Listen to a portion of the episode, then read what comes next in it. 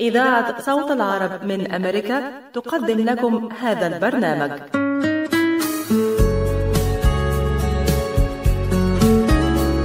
القهوة عالم يجمعنا بناس نشوفها نحبها ومن جوه قلوبنا تفوت. قلوبهم دايما شايلة حكاوي وذكريات. هنشاركها معاهم مع فنجان قهوة. فنجان قهوة لقاء من إعداد وتقديم مروة مقبول مرحبا مستمعينا في كل مكان ولقاء يتجدد مع فنجان قهوة.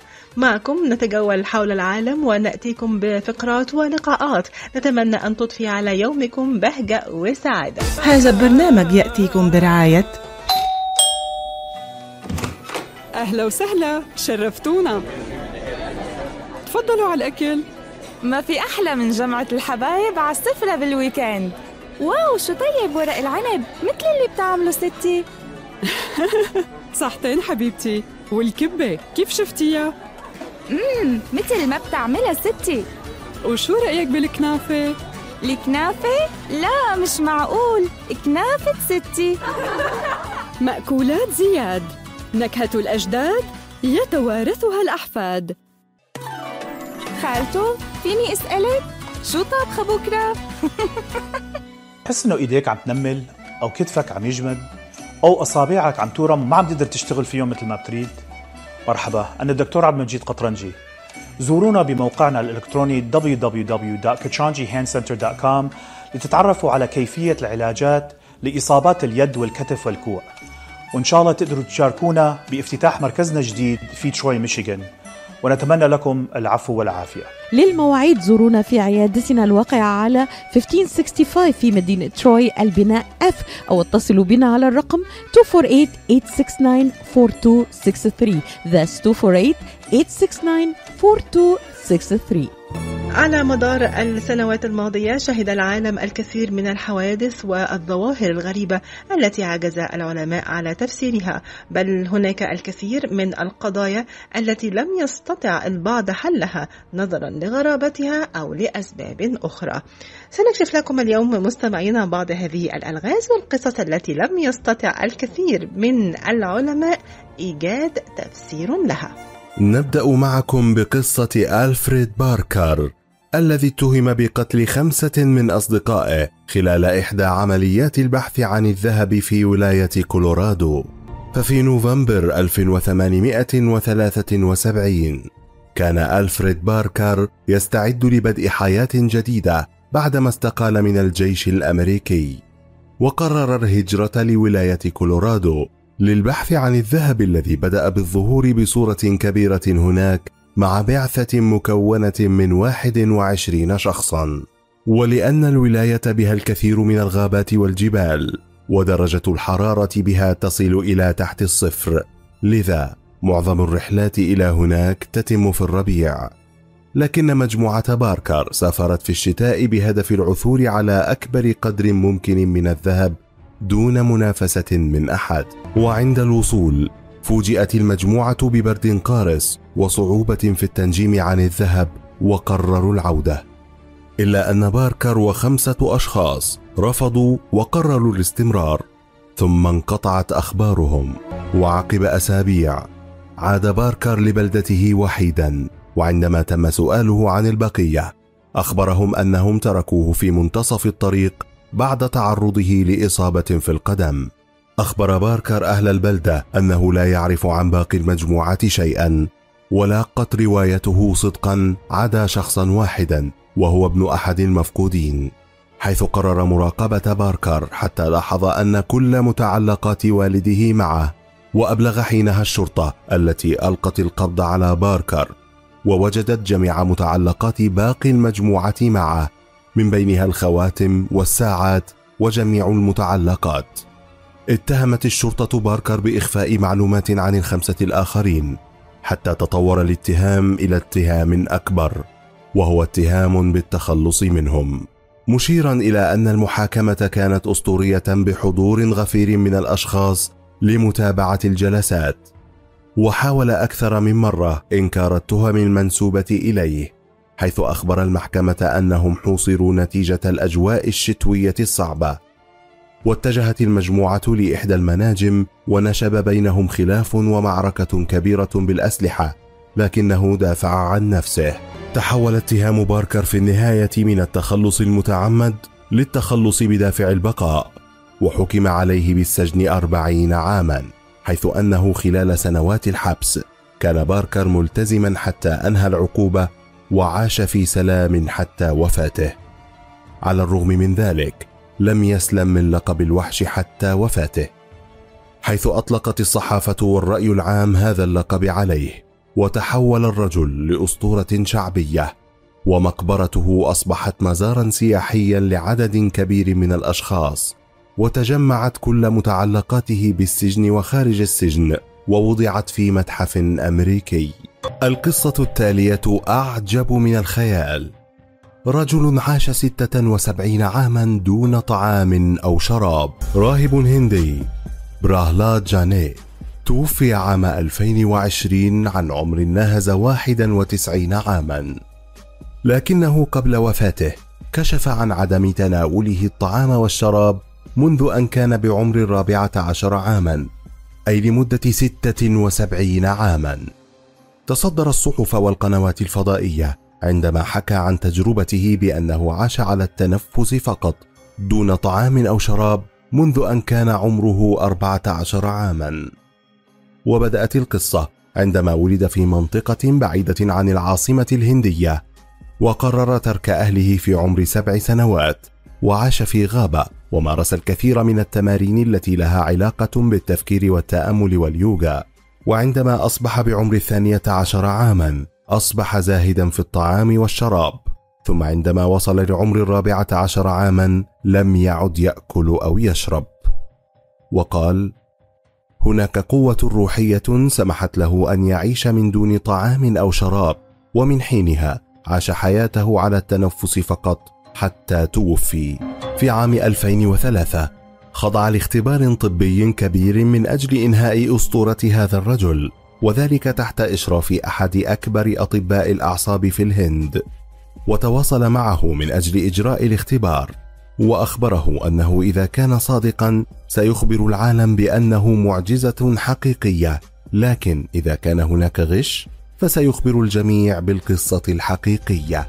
توجه به الطبيب إلى أحد المستشفيات ووضعه بغرفة معزولة لمدة عشرة أيام تحت مراقبة شديدة. حيث قال الطبيب إن المراقبة بدأت بتفتيش ذاتي للتأكد من أنه لا يوجد معه طعام أو شراب.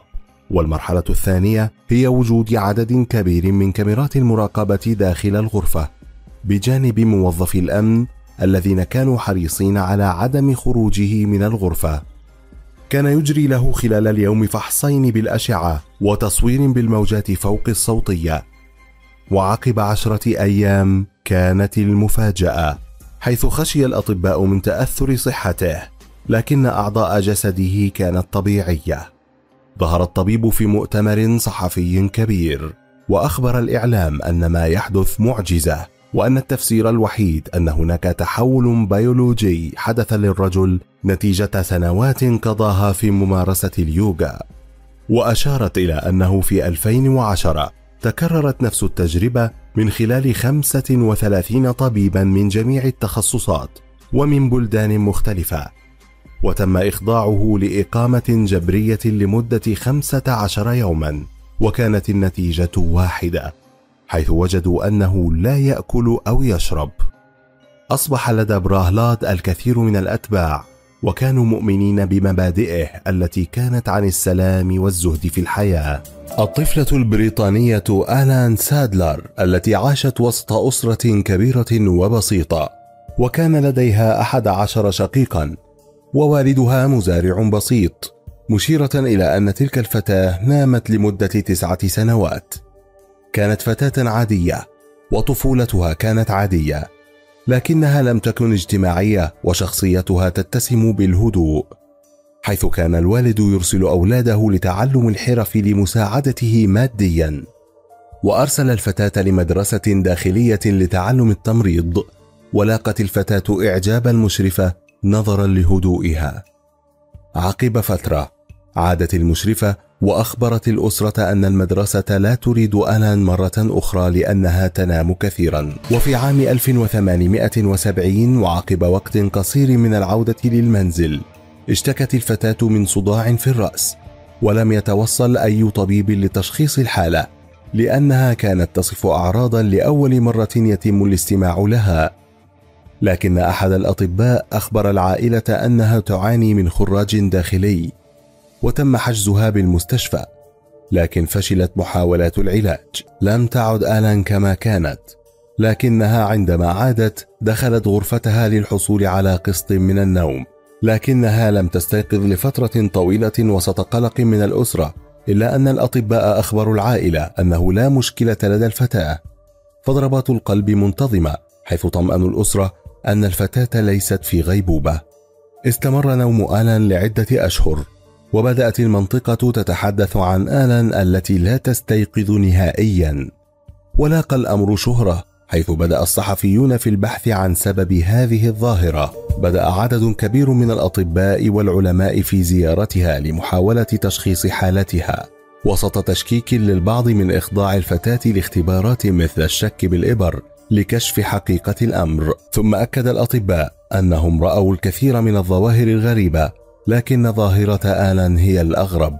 تحول منزل الفتاة البريطانية لمزار سياحي حيث كان يزورها عدد كبير من السياح من أنحاء العالم وسط دعوات لها بالاستيقاظ حيث استمر نومها عدة سنوات.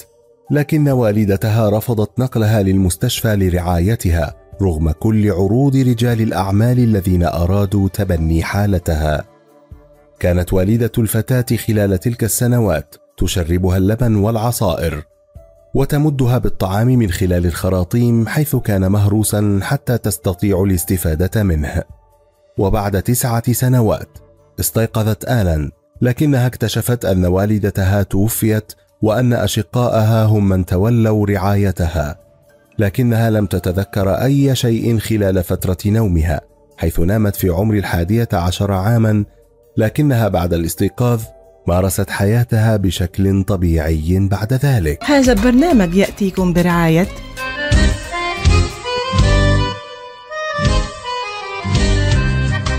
New Concept Products and Design بإدارة نجي عبود هل تحتاج فتح مطعم؟ هل تحتاج فتح محل المواد الغذائية؟ هل تحتاج تصاميم وخرائط؟ اتصل بناجي عبود على الرقم 734-744-9796 هل تريد شراء معدات المطابخ والمطاعم وبأسعار مخفضة وتسهيلات بالدافع؟ اتصل بناجي عبود الآن على الرقم 734-744-9796 خصم 5% عند الشراء ب 75 ألف أو أكثر على كافة المواد. لمزيد من المعلومات زوروا موقعهم الإلكتروني على www.newconceptproducts.com أو زوروهم في موقعهم الجديد. 31185 Schoolcraft in Livonia. ناجي عبود العلامة المميزة في عالم المطابخ.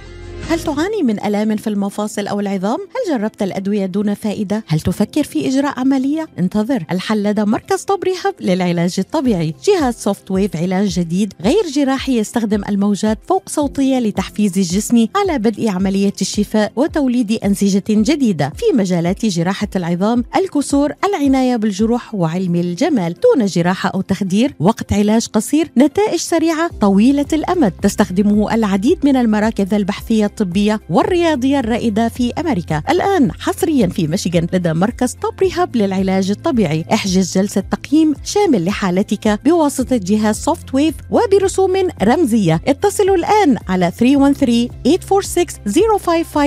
توب ريهاب Physical Therapy بإدارة أخصائي العلاج الطبيعي الدكتور محمد فرح حسين بخبرة أكثر من 20 عاما. اتصلوا الآن واحجزوا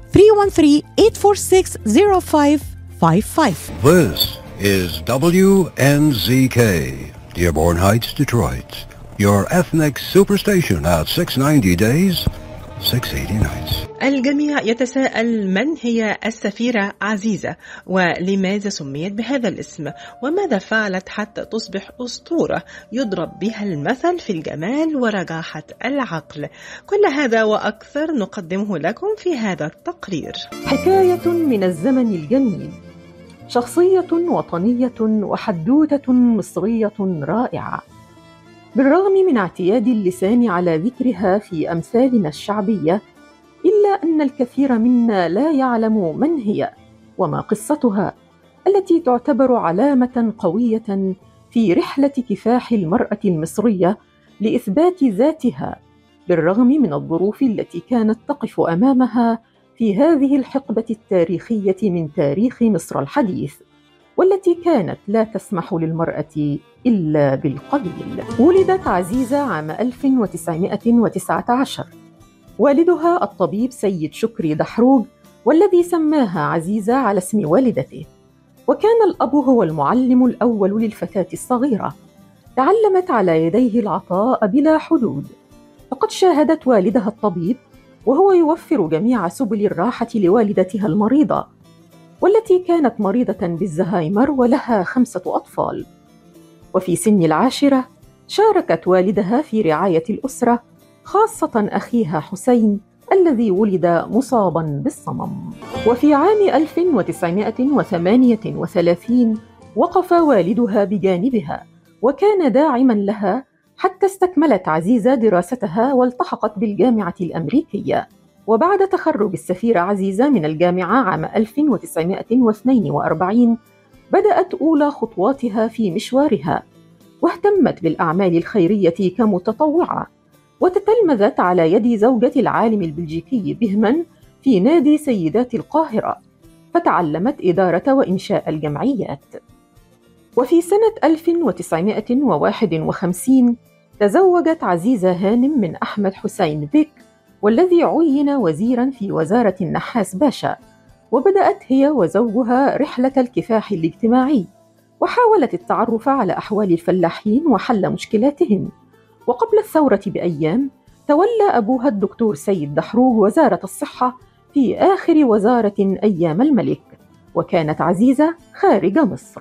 سافرت عزيزة هانم بصحبة زوجها أحمد باشا حسين إلى الولايات المتحدة الأمريكية بناء على دعوة من الأمم المتحدة.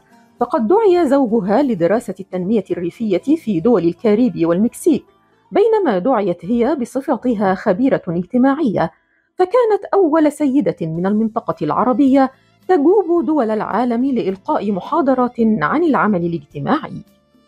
كما ألقت محاضرات في أربعين ولاية أمريكية وكانت مؤيدة للثورة عند قيامها نظرا لمبادئها في العدالة الاجتماعية.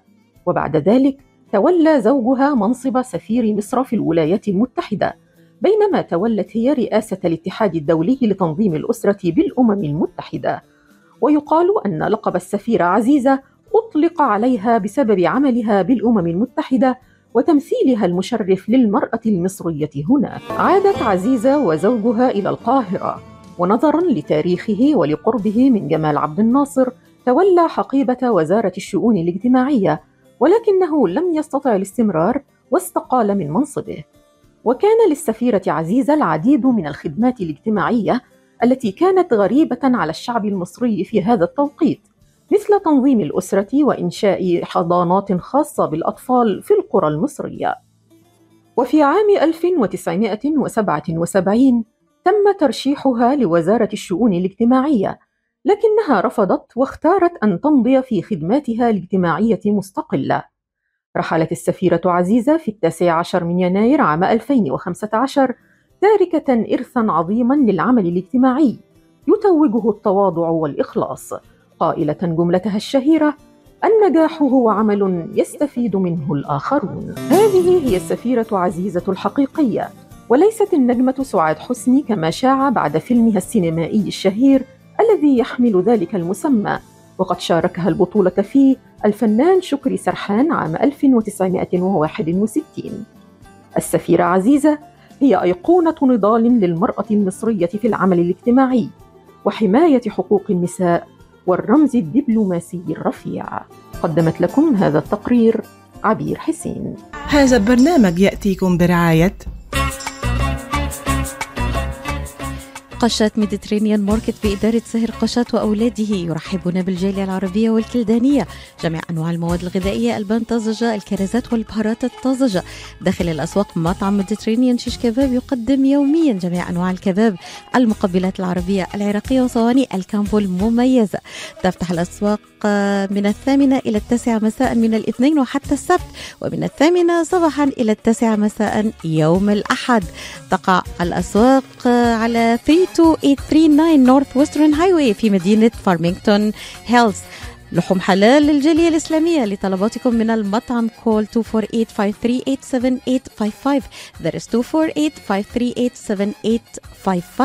قشة Mediterranean Market خدمة متميزة ومعاملة راقية. شو هي الحياة؟ إني كون دفيانة ومو خايفة. إني أعيش بقية حياتي بكرامة. آكل أكل زين واشرب مي نظيف. إني أعيش سعيدة ولو كنت يتيمة.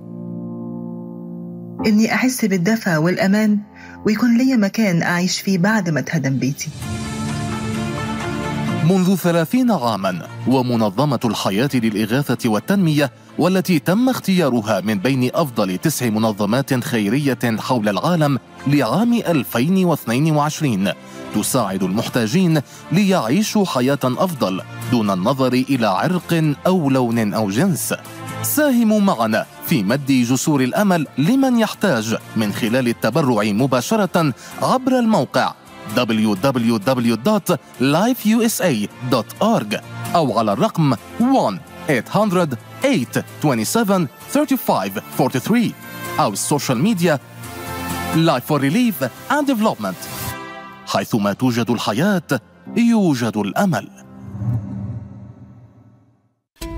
طالعة من بيت أبوها رايحة المطعم عشتار. فاطمة سلم علي يمكن لحيله جوعان. قلت له يا حلوة خديني وبعشتار غديني. قلت له يا حلوة خديني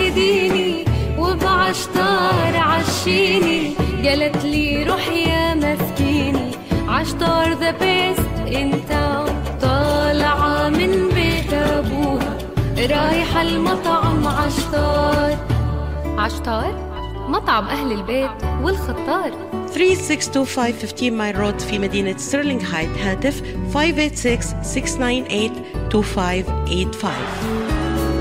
القهوة عالم يجمعنا بناس نشوفها نحبها ومن جوه قلوبنا تفوت. قلوبهم دايما شايلة حكاوي وذكريات. هنشاركها معاهم مع فنجان قهوة. إذا كان الشخص دائما يحرص على مشاعر الآخرين ويسعى لإسعادهم وإدخال السرور إلى قلوبهم ولا يتأخر في مد يد المساعدة للجميع سواء الأقارب الأصدقاء المعارف أو حتى الغرباء ولا يتفوه بأي كلمات جارحة لغيره فهو إنسان لطيف جدا.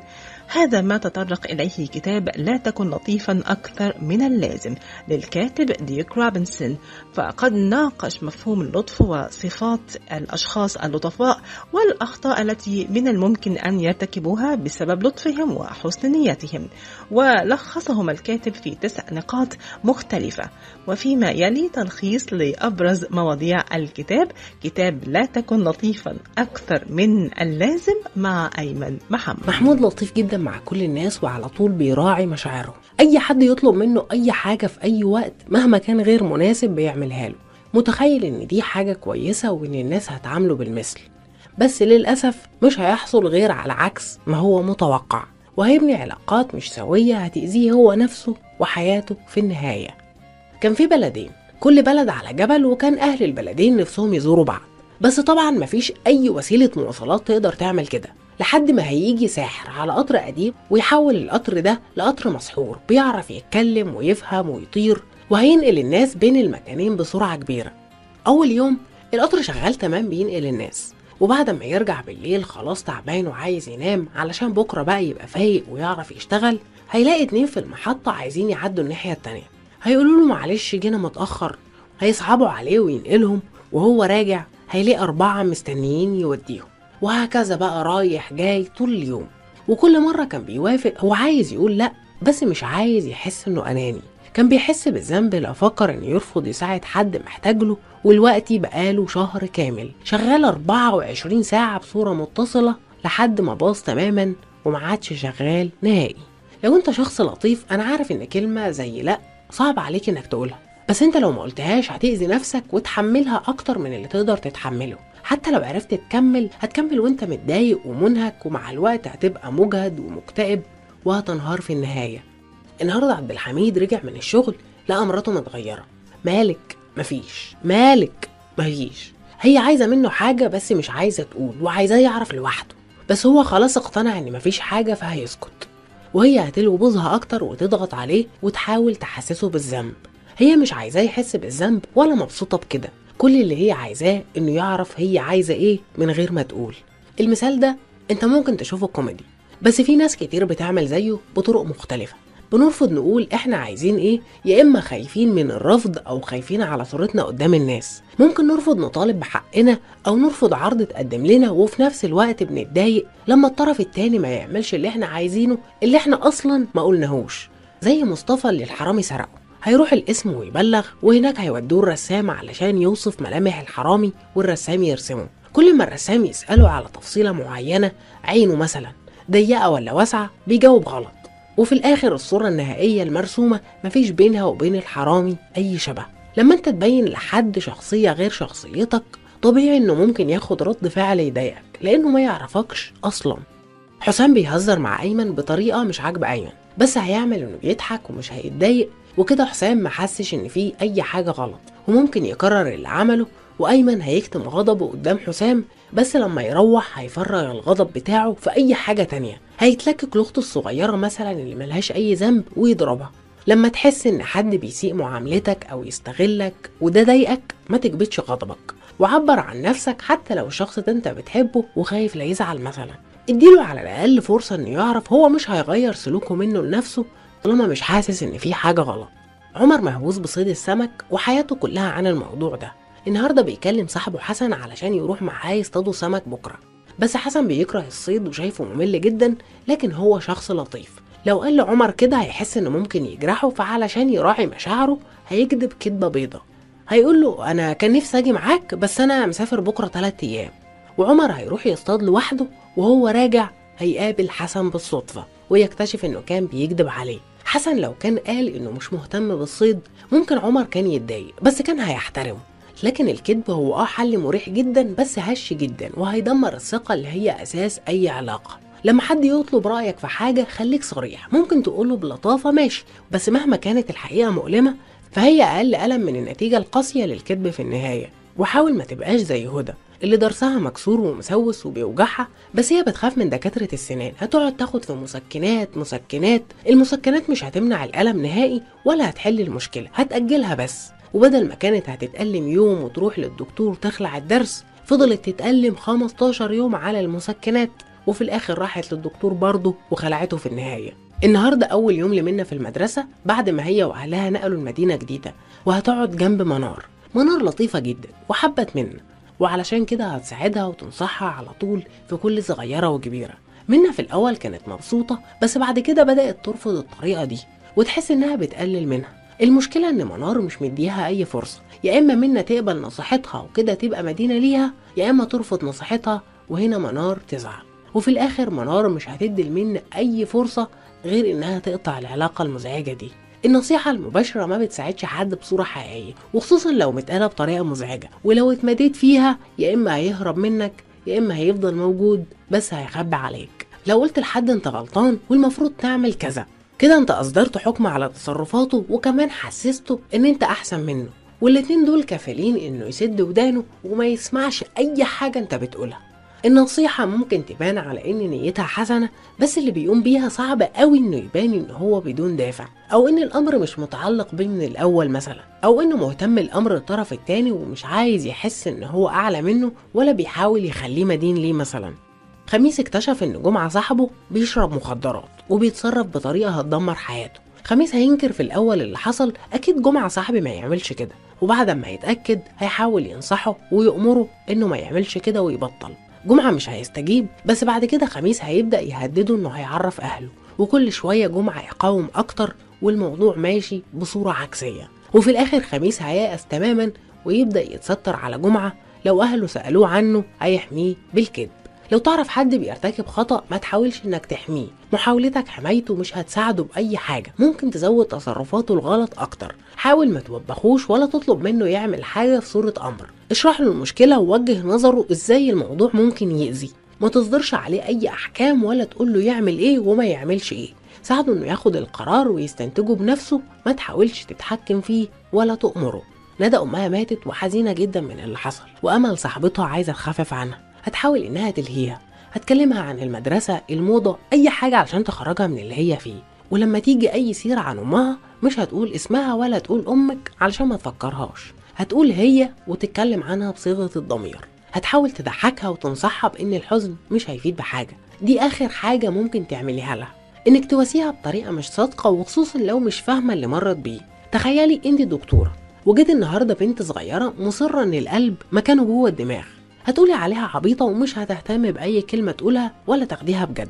هو ده بالظبط الشخص اللي مش مدرك حجم المأساة اللي حد مر بيها وبيحاول ينصحه. متخيل إن رأيه والكلمتين بتوعه عن الصبر والمواساة هيساعده في حل المشكلة وإن الموضوع بالسهولة دي.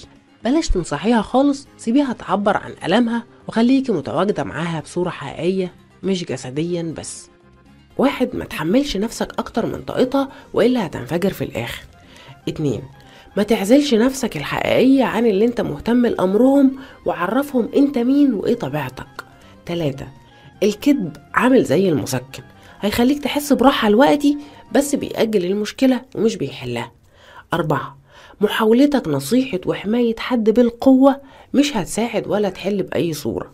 خمسة الشخص المصاب مش مستني إنك تقول له كلام زي إن الحزن مش هيفيد بحاجة وبقية الكلام البديهي ده سيبه يعبر عن نفسه أحسن هذا البرنامج يأتيكم برعاية هل تلقى أطفالكم أحدث نسخة من لقاح كوفيد 19؟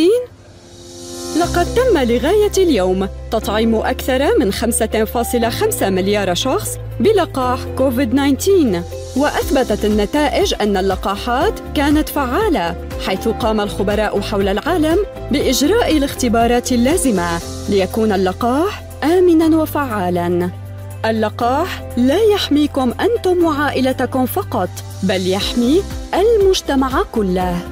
قوموا بواجبكم من خلال التحدث إلى مقدمي الخدمات الصحية أو زيارة michigan.gov kids covid vaccine. رسالة من وزارة الصحة والخدمات الإنسانية في ميشيغان. حكي معقولة فهم في العين وافهم كمان في ومن بمثل خبرة الدكتور عماد نقاش أستاذ الطب وجراحة العيون في جامعة وين. خبرة طويلة في التعامل مع أمراض العيون وجراحتها عمليات تعديل وتصفية النظر إزالة الماء الأبيض والأسود الجلوكوما وتصحيح النظر من أثار مرض السكر.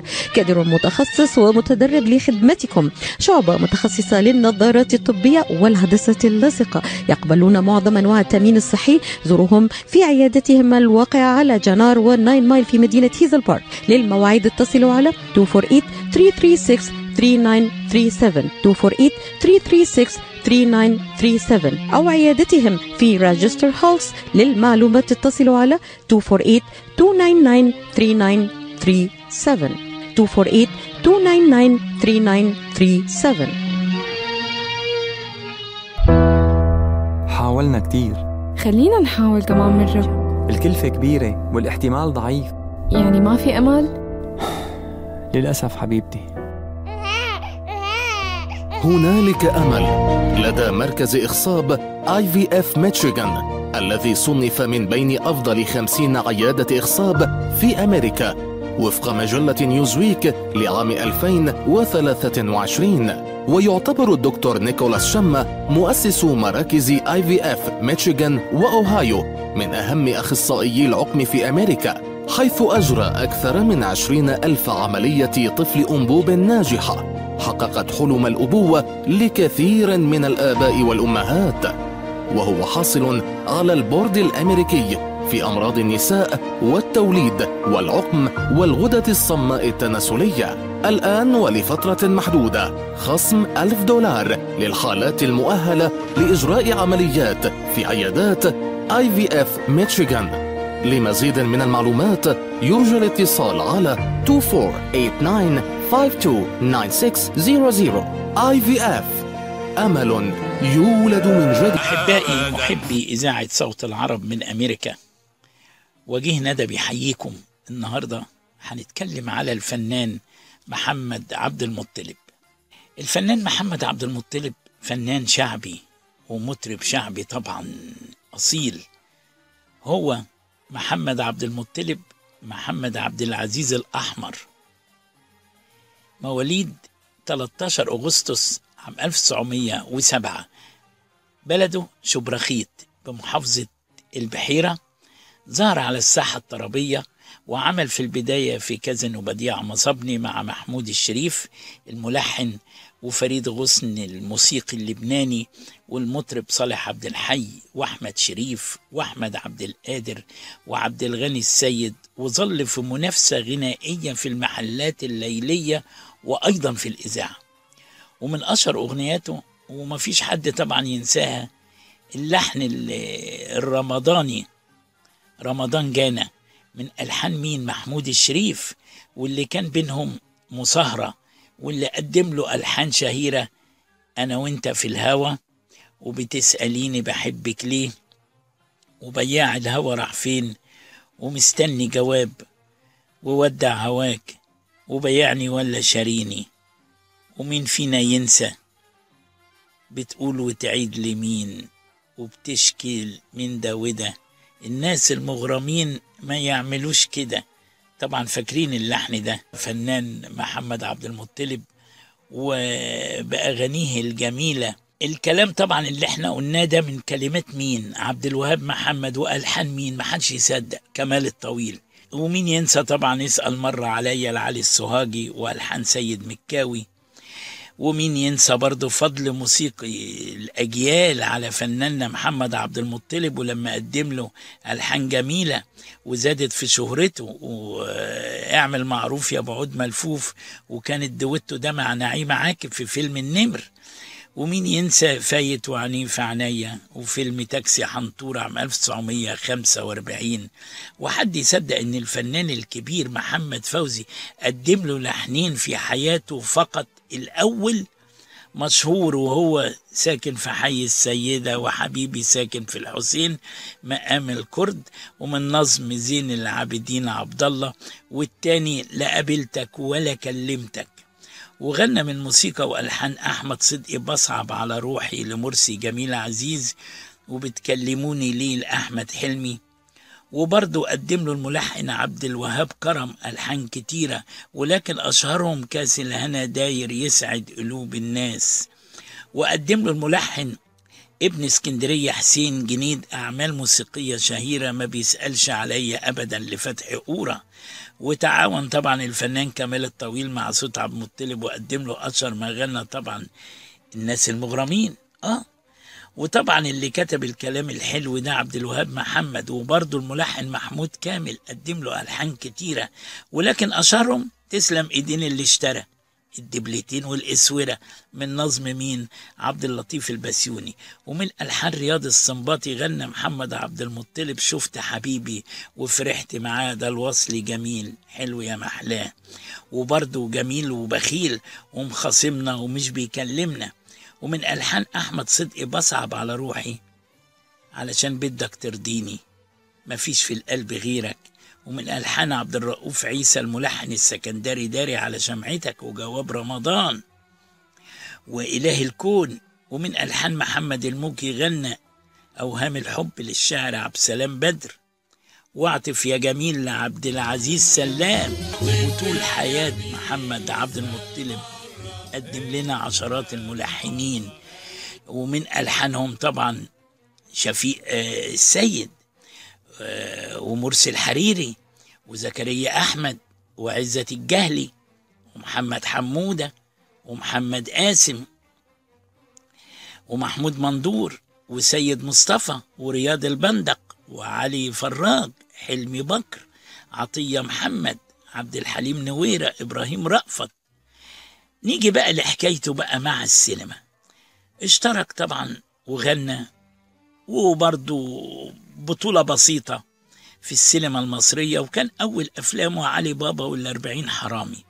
وغنى مع مين؟ مع إسماعيل ياسين وعلي الكسار وليلى فوزي وإخراجه قصة وحوار وسيناريو مين؟ توجو مزراحي وكان العرض 18 9 عام 1942 والفيلم التاني كذب في كذب وغنى قدام بيبة عز الدين طبعا الراقصة وأنور وجدي وإخراج توجو مزراحي وبعد كده فيلم رجاء ده كان الفيلم الثالث والبطولة لرجاء عبده. المطربة طبعا بتاعة البصاجية اشتكوا فاكرينها؟ وشارك الغناء مع إسماعيل ياسين إخراج مين؟ عمر جميعي. الجيل الجديد بطولة سميرة خلوسي وحسين صدقي وعلوية جميل وإخراج أحمد بدرخان وكان العرض 14 مايو عام 1945 في سينما ستراند بالإسكندرية.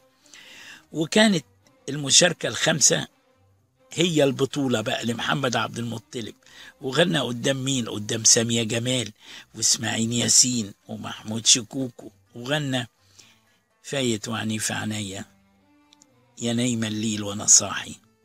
يا أبو العيون السود إخراج مين؟ إخراج أحمد بدرخان واتعرض الفيلم يوم 13 سبتمبر عام 1945 وكان الفيلم رقم ستة والبطولة التانية على طول اللي هو فيلم كازينو اللطافة قدام سامية جمال وسرية حلمي.